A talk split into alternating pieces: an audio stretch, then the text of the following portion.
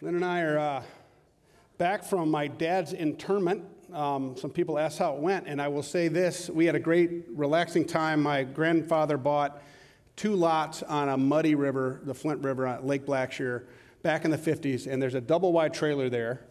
And so we went to Albany, Georgia to put my dad on the ground, and then uh, spent four or five days at what we call the lake. And uh, there's just nothing to do there, and it was awesome. Um, I didn't take any fishing tackle, nothing, because I knew that if I started fishing, I'm going to get obsessed with it and try to find more and try to do it better.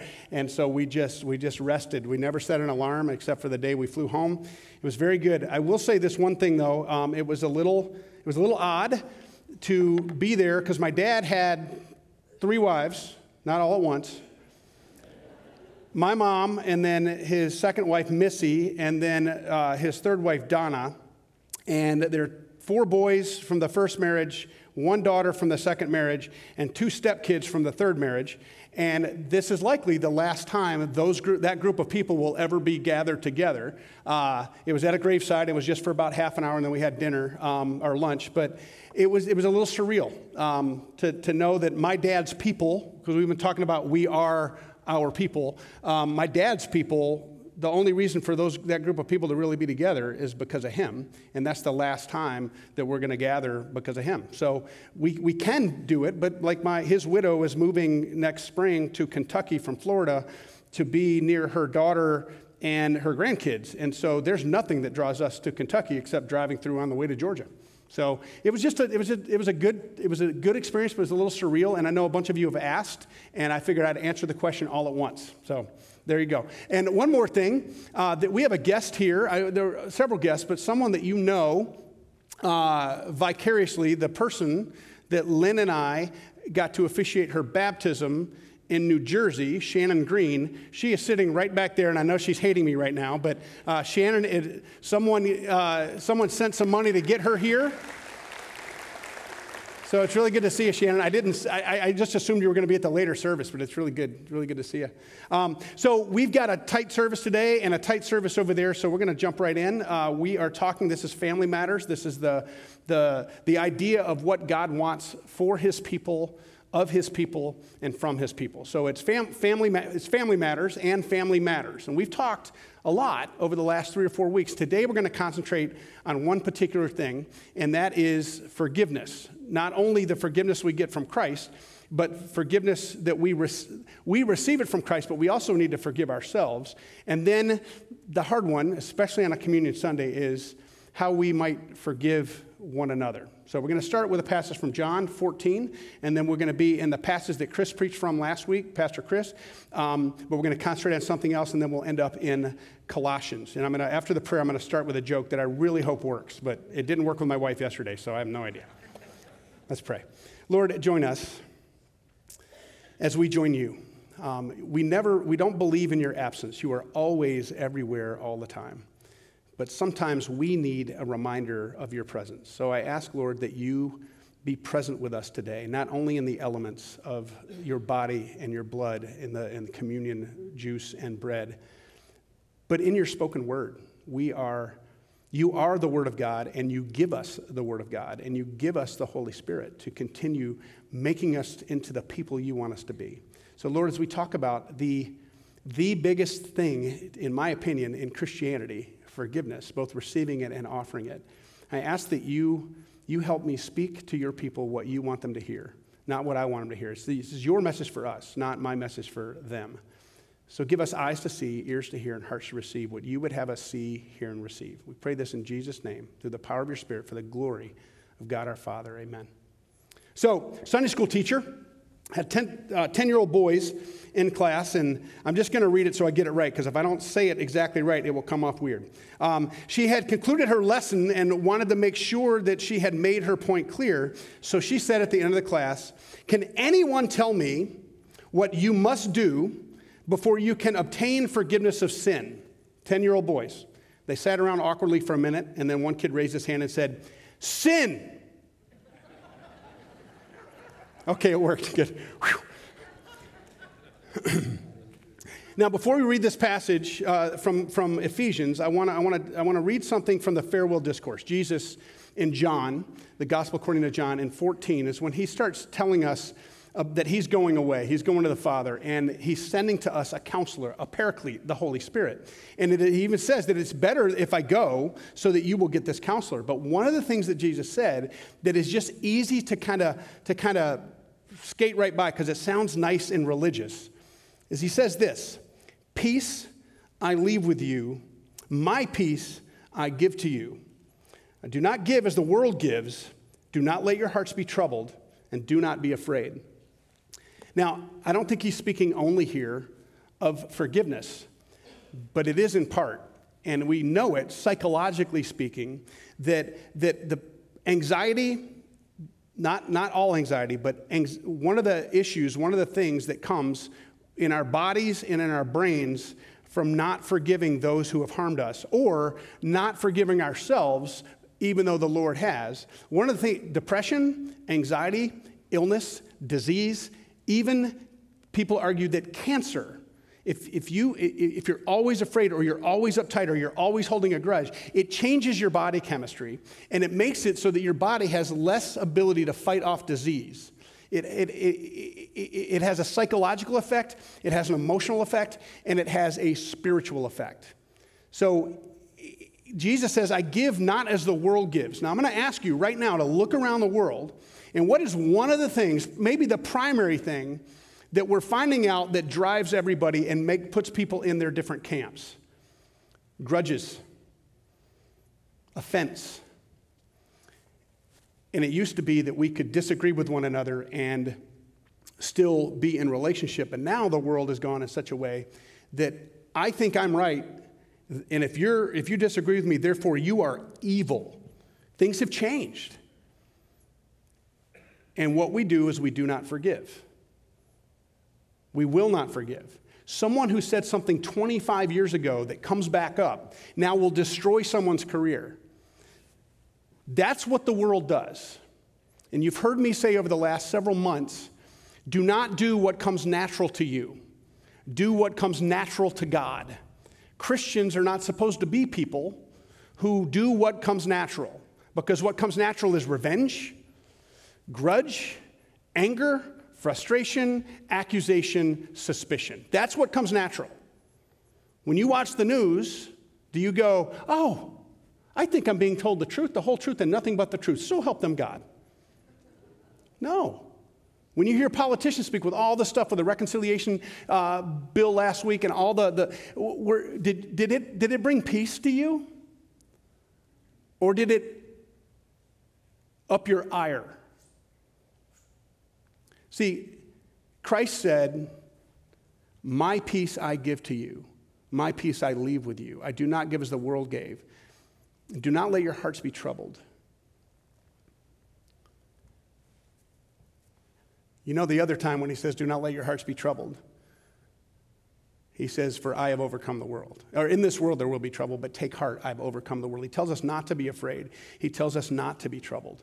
So how might we appropriate that peace that he gave to us, that he left with us, that he wants us to have? Well, in Ephesians chapter five, or chapter four, into the first verse of chapter five, um, Paul's pretty clear. And I know that Pastor Chris preached on, he read this, this, this passage last week, but it says, therefore, each of you must put off falsehood and speak truthfully. Speak truthfully to his neighbor, for, for we are all members of one body. In your anger, do not sin. Do not let the sun go down while you're angry, and do not give a devil, the devil a foothold. He who has been stealing must steal no longer, but must work, do something useful with his hands, that he may have something to share with those in need. Do not let any unwholesome talk come out of your mouths. And I know that Pastor Chris mentioned that last week, that that word for unwholesome is spoiled fish. So that tells you kind of how God sees unwholesome talk.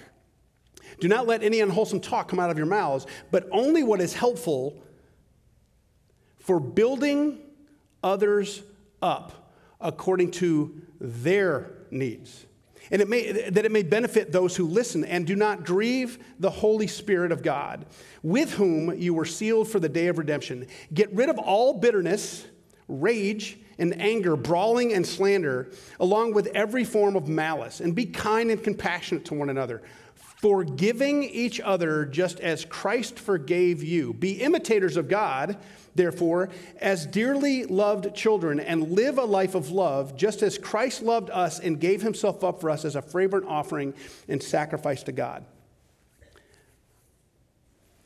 First children's message I ever gave at Hardaway Christian Reformed Church was Ephesians five one. And I used the Living Bible version that says, imitate the Lord in all that you do, just as a much-loved child imitates his father. And at that point in time, I had major issues with my father. And I'm trying to think back to one time that I wanted to imitate my father, and it was very difficult to do. So I felt like I'm going to be dirty telling kids something, using an example that wasn't true for me. And I remember the time when my brother Heath was born, my parents had us stay with my dad's mom and dad, my, my grandparents, and they forgot to pack underwear. And my grandma, yeah, I was four. Um, and my grandma, uh, my grand, now it just kills me that I said I was four. I was I was seven. So um, you don't care, but it, it's important to me. Uh, so my grandma decided she needed to go get me some underwear. And she she was, we were going to go to Sears. And I said, no, we can't go to Sears. I need to go to JCPenney. That's the kind of underwear Daddy has. So it was, I got to tell that story to, to remember a time that I was, that, that it felt like I had a good relationship with my father. Because so much had been perverted in my own view of him um, by his leaving my mom, getting remarried, and starting another family. Now, you know that I made peace with that years and years and years ago. But I'm going to tell you,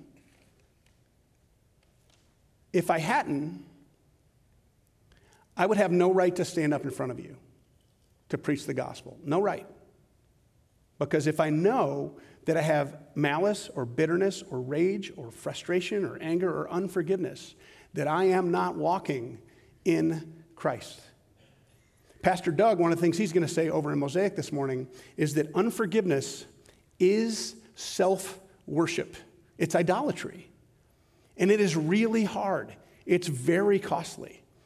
So before we get into how or what, why we need to forgive one another, whatever grievances we may have against one another, I want to I want to read to you just a little thing um, about how what it might do to you if you don't receive the forgiveness that Christ has for you. If you if you have this idea in your mind that, well, if he really knew what I've done, well, he does know what you've done.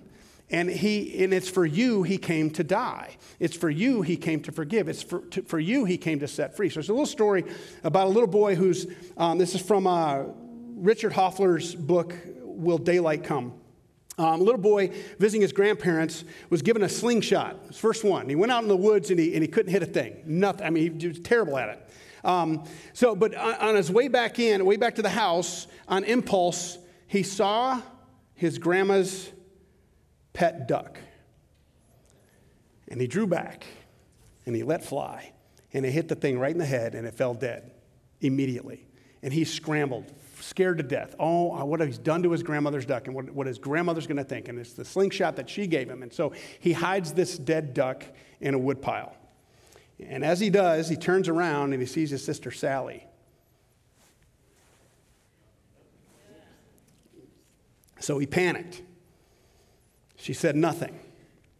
And after lunch, Grandma said, Sally, let's wash the dishes. But Sally said, Johnny told me he wanted to help in the kitchen today. Didn't you, Johnny? And then she whispered, remember the duck. So Johnny did the dishes. Later, Grandpa asked uh, if the children wanted to go fishing. And uh, Grandma said, I'm sorry, but I need Sally to help me make supper. And Sally smiled and said, that's all taken care of. Johnny wants to do it. Again, she whispered, remember the duck. And after several days uh, of Johnny doing both chores, both his chores and Sally's, finally, he couldn't stand anymore, and he confessed everything to his grandma. And she goes, I know, Johnny. I was standing in the window. I saw everything. Because I love you, I forgave you. And I wondered how long you would let Sally make a slave of you. Sin, yes, imprisons us. But confessed sin and forgiven sin frees us. And if you or I don't believe that God did through the person of Jesus Christ, if we do not believe that the blood of Christ is sufficient to forgive our sins against him and against other people, then we are telling God, I know better than you. Not I'm no better than you, but I know better than you. That is right back to the original sin. Not your will, Lord, but mine be done. Now, I don't think there's a Christian here. I don't think there's anyone watching online that thinks, well, yeah, I think I know better than God.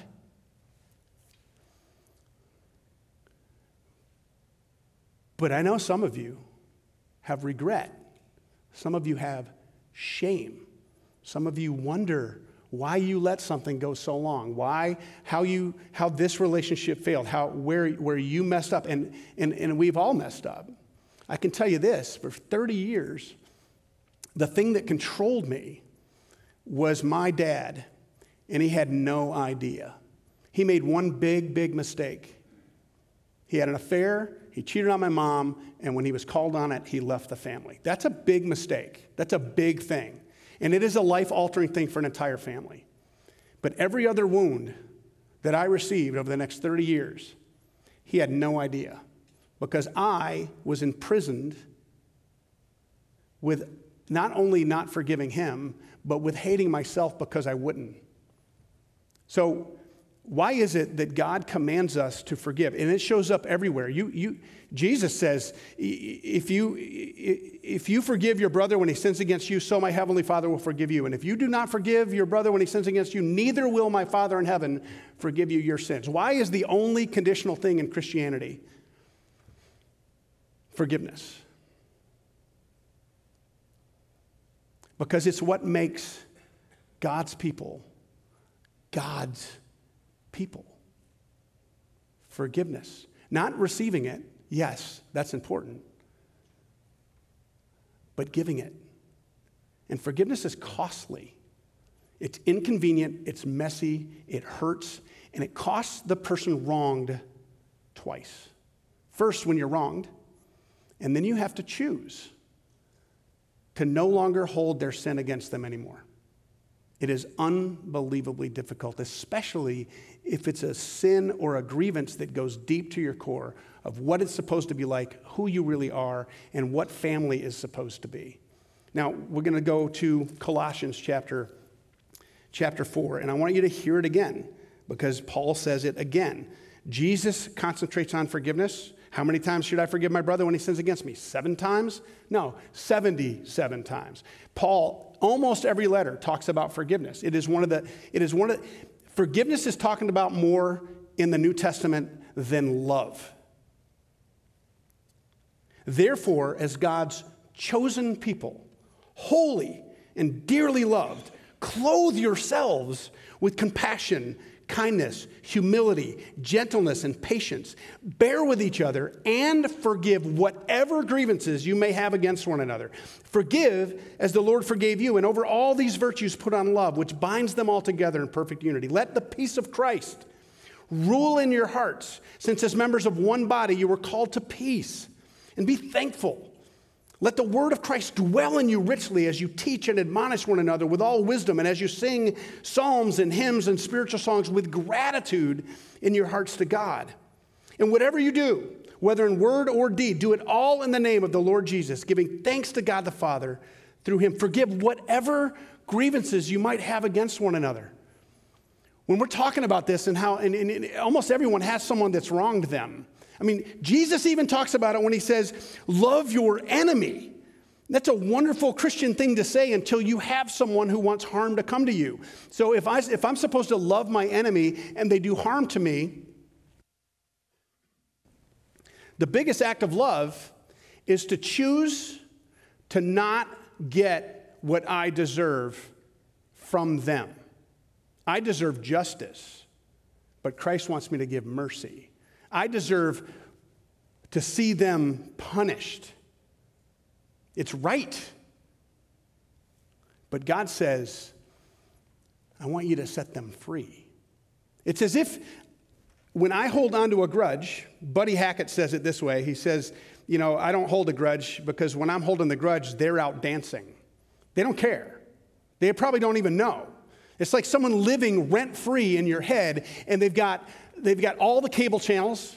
They have a perfect seventy degrees winter, spring, fall, summer, because in the A C, it, man, it is expensive, especially with the electric rates going up the way they are. They're, they're, they're, they have the, the king-size bed that they replace every year. It, it, they're living in the penthouse of your mind, and they don't pay anything, and you're paying all the, you're paying all the fees. It's costing you. It's not costing them. And then it turns out that all the other stuff you're hearing running around in your head, all those things that they've said, all those things that they've done, all those things that they're probably thinking about you, all that stuff, they're not even up there.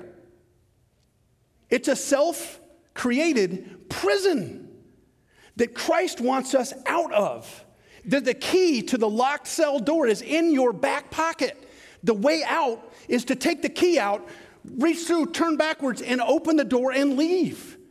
He does not ask us to forgive those who deserve it, those who are asking for it. He asks us to forgive any grievance that anybody has against us.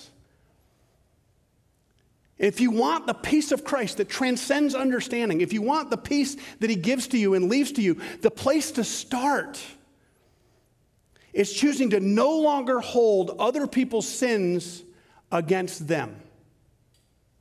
And I'm not being a jerk. I'm passionate about this because it transformed my life. I was able to go this week, a week ago Saturday, and sit at a graveside and hear my half-sister speak, she, she wrote something out, speak these wonderful words about her experience with my dad. He was always there. He showed up to everywhere. Yes, he argued politics, but da-da-da-da. And, and he was the person that all my friends, all my friends wanted to know him. He was the guy that was always there. He was always available. He was always completely different experience that I had in my life. And I was able to sit there and go, whoa, it's a little weird, not what I experienced. But I could rejoice for her that she had a dad that's the same dad as I had that was good and right and present and wise and helpful and loved her. If I, this, I'm not trying to make this message about me, but I'm trying to tell you, tell you the one thing I've learned as a Christian, the one thing that has changed everything in my life is choosing to no longer hold against someone what they've done wrong to me. And it is hard, especially in this day and age. And as a pastor, I don't know if you know this, but you, as church members, are allowed to say anything you want to say to me and to Kurt and to Doug and to Chris and to Josh, to Nate, to Pastor Greg. And we're not allowed to respond in kind. Some of the most god-awful things I've ever heard have come from Christian people. Some of the most god-awful accusations I've ever heard or suspicions I've ever heard have come from Christian people. Imagine, and I'm, I'm not asking you to, I'm not saying, oh, my job is so hard. That's not what I'm getting at. But imagine if I held a grudge against every person that said something awful to me or about me. Do you think that I would be preaching forgiveness today? Or do you think I would be preaching vengeance today? Not forgiving someone who sinned against you is like drinking poison, hoping they'll get sick. And if you have someone that you're not forgiving, you already know. And if you're waiting for them to come to you and ask you to forgive them, you're sinning.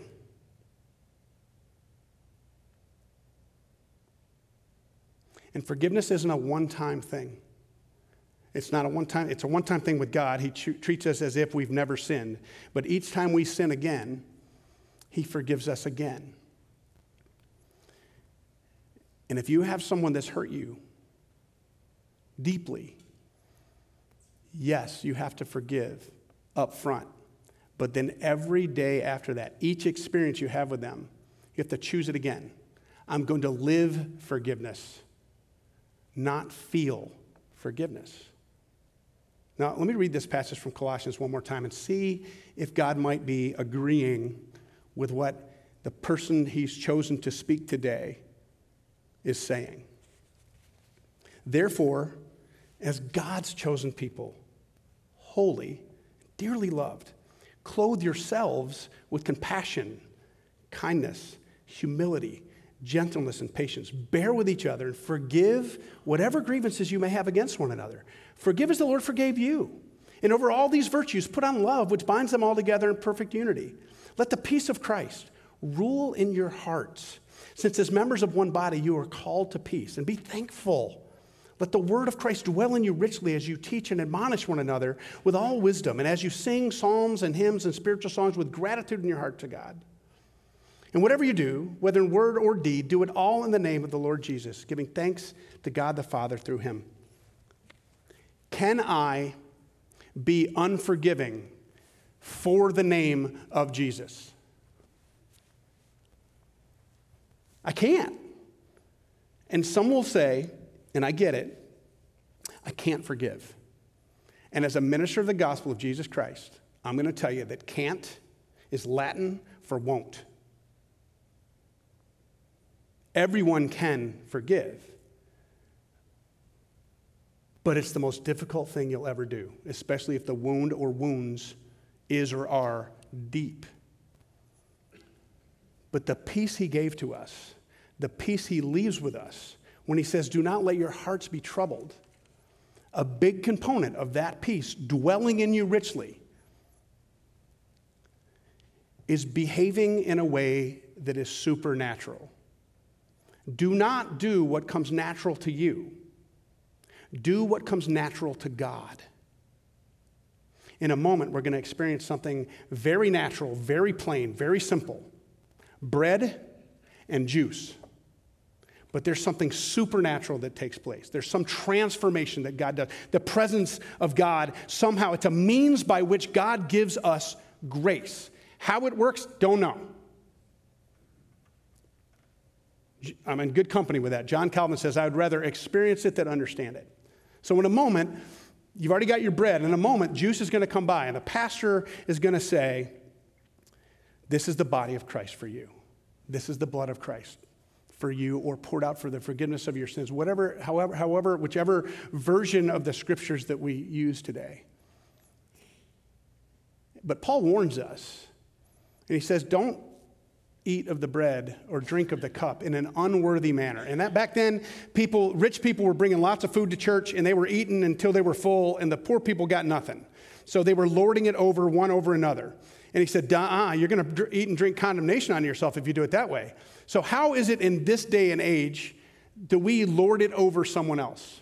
We decide that someone's grievance against me, some, some sin against me, is so big that I get to not forgive them, even though Christ forgave them.